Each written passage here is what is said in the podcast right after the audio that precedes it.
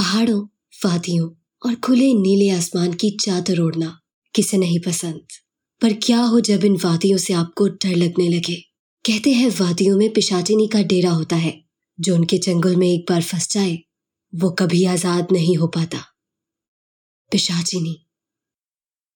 मोहन ने अपने कॉलेज के दोस्तों के साथ कई सालों बाद मनाली घूमने का प्लान बनाया था। प्रीतम और यश ने भी अपने ऑफ़िस से तीन दिन की छुट्टियाँ ले ली थी। इस उम्मीद में कि वो कॉलेज में साथ गुजारे पलों को चार साल बाद वापस जिएँगे। रात को ग्यारह बजे ही तीनों दिल्ली से मनाली के लिए बस से निकल गए थे। हँसते, बातें करते हुए उनका वक्त जल्दी जल्दी कट रहा था। वो अपने कॉलेज में बिताए पलों को याद कर रहे थे और बेहद खुश थे। तीनों का ही ध्यान एक दूसरे की बातों पर था। बातें करते करते सुबह के चार बज चुके थे। और चंडीगढ़ से होते हुए तीनों दोस्त मनाली पहुँचने से दो घंटे की दूरी पर ही थे कि बस एक ढाबे पर रुकती है। तीनों अपनी सीट से उठकर बस से उतरे और उन्होंने देखा कि ढाबे पे एक बुढ़ा आदमी और एक सुंदर लड़की काम कर रही थी। मोहन ने तीन चाय और तीन मैगी का ऑर्डर दिया और अपने ऑर्डर का इंतज़ार करते समय फिर से अपनी बातों में मशगूल हो गए। साथ ही साथ ठंडी हवा और वादियों का मज़ा ले रहे थे।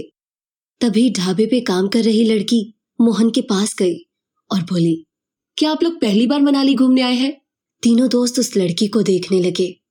मैं लोकल गाइड हूँ सर अगर आप लोग चाहो तो मैं आपको दो दिन में पूरा मनाली और आसपास की सारी जगह दिखा सकती हूँ। तीनों दोस्तों में से मोहन कहता है ठीक है फिर। आप अकेली गाइड हो या फिर आपके साथ और भी कोई है? नहीं सर मैं ही हूँ और मेरे पास अपनी जीप भी है। तभी यश शालू की बात बीच में काटते हुए बोला ठीक है तो फिर डन और आपकी फ़ीस क्या है? दो हज़ार रूपए और पेट्रोल का किराया अलग से। तीनों दोस्तों के चेहरे पे शालू की बात सुनकर मुस्कुराहट आ गई थी। हाँ ठीक है। ये हमारे होटल का एड्रेस है। आप सुबह आ जाना। आपस में एक दूसरे के साथ नंबर शेयर करने के बाद तीनों लड़के वापस बस में बैठकर वहीं से निकल गए। अगले दिन सुबह शालू ने तीनों दोस्तों को सोलांग वैली फिर अटल टनल और आगे तलंग की तरफ़ अपनी जीप में घुमाया और वापस मनाली आते आते रात हो गई। तीनों दोस्त वह सब किसी अच्छे रेस्टोरेंट में बियर पीना चाहते थे और बातें करना चाहते थे। शालू तीनों दोस्तों को एक पहाड़ी पर ले गई, जहाँ वादियों में एक नया कैफ़े खुला था, जिसके बारे में कई लोगों को पता नहीं था। पहले तो तीनों दोस्तों को वो जगह अजीब लगी, लेकिन फिर वो कैफ़े के अंदर गए तो वहाँ पार्टी चल रही थी। वहाँ कई लड़के और लड़कियाँ डांस कर रहे थे बियर पी रहे थे और मस्ती मज़ाक कर रहे थे। शालू लड़कों से बोली, आप लोगों का बाहर मैं जीप में ही वेट करूँगी। बस, इतना कहकर शालू लड़कों को वहाँ छोड़कर चली जाती है। तीनों दोस्त आराम से उस माहौल को एंजॉय करते हुए अपना खाना पीना एंजॉय कर रहे थे।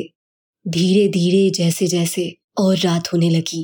कैफ़े से कई लोग जाने लगे, पर तीनों दोस्त नशे में अब भी मस्त मगन बातें कर रहे थे। तभी मोहन उठा और वॉशरूम की ओर जाने लगा। उसकी नज़र बेसमेंट के एक रास्ते की ओर गई। मोहन ने पहले तो इग्नोर किया और वॉशरूम चला गया। फिर वॉशरूम से बाहर निकलने के बाद फिर से उसने बेसमेंट के रास्ते की ओर देखा और इस बार बेसमेंट की ओर बढ़ा, क्योंकि उसे लगा कि उसने किसी की आवाज़ सुनी। मोहन ने पहले तो अपने दोस्तों की ओर देखा, जो आराम से बियर पी रहे थे और फिर अंधेरे में सीढ़ियों से होता हुआ बेसमेंट में चला गया। बेसमेंट में उसे एक लालटेन ज़मीन पर रखी मिली, जिसे उठाकर वो अंधेरे में आगे बढ़ने लगा, उस आवाज़ की ओर। बचाओ! बचाओ! थोड़ी दूर बेसमेंट में चलने के बाद उसकी नज़र ज़मीन पे बिछी काले रंग की चेन्स पर गई और उसने फिर से एक आवाज़ सुनी। बचाओ! मोहन चौका और उसने तुरंत ही मुड़कर देखा तो वहाँ उसे चेन्स में बंधे कई लड़के दिखाई दे रहे थे। मोहन की आवाज़ हलक में ही अटक कर रह गई। उसे अपनी आँखों पर विश्वास ही नहीं हो रहा था। मोहन जल्दी से उसी लड़के के लिए बढ़ा जो कि मदद के लिए पुकार रहा था। मोहन जल्दबाजी से उस चेन को खोलने लगा। फिर तभी उसे पायल की आवाज़ सुनाई थी मोहन के कान खड़े हो गए और उसने जल्दबाजी में पीछे मुड़कर देखा। तभी उसे अपने ठीक पीछे एक सुंदर सी लड़की दिखाई दी। लंबे बाल और सडोल शरीर मानो वो स्वर्ग की अप्सरा हो। आओ तुम्हारा हमारे घर में स्वागत है। मोहन बड़ी मोहब्बत से उस लड़की को देखने लगा। तुम मेरे साथ यहाँ रहना चाहोगे? मोहन अपनी गर्दन हिलाकर हामी भरते हुए कहता है हाँ। तो आ जाओ मेरे पास। इतना दूर क्यों खड़े हो? मेरे करीब आओ। मोहन की आँखों में एक अलग सी चमक थी। मोहन के दोस्त कई देर तक मोहन के वापस आने का इंतज़ार करते रह गए। पूरा कैफ़े छान मारा। पर मोहन कहीं नहीं था। शालू, यश और प्रीतम कैफ़े के आसपास वाली पहाड़ियों पर देखने लगे और जैसे ही उन्होंने मुड़कर कैफ़े की ओर देखा तो उन्हें कैफ़े नहीं, एक खंडर दिखाई दिया। तीनों के होश उड़ गए। और वो खंडर को देखकर दंग रह गए। शालू ने पुलिस को मदद के लिए बुलवाया और मोहन को हर जगह तलाश किया गया। दिन से साल गुजर गए, पर मोहन का कभी किसी को पता नहीं चला।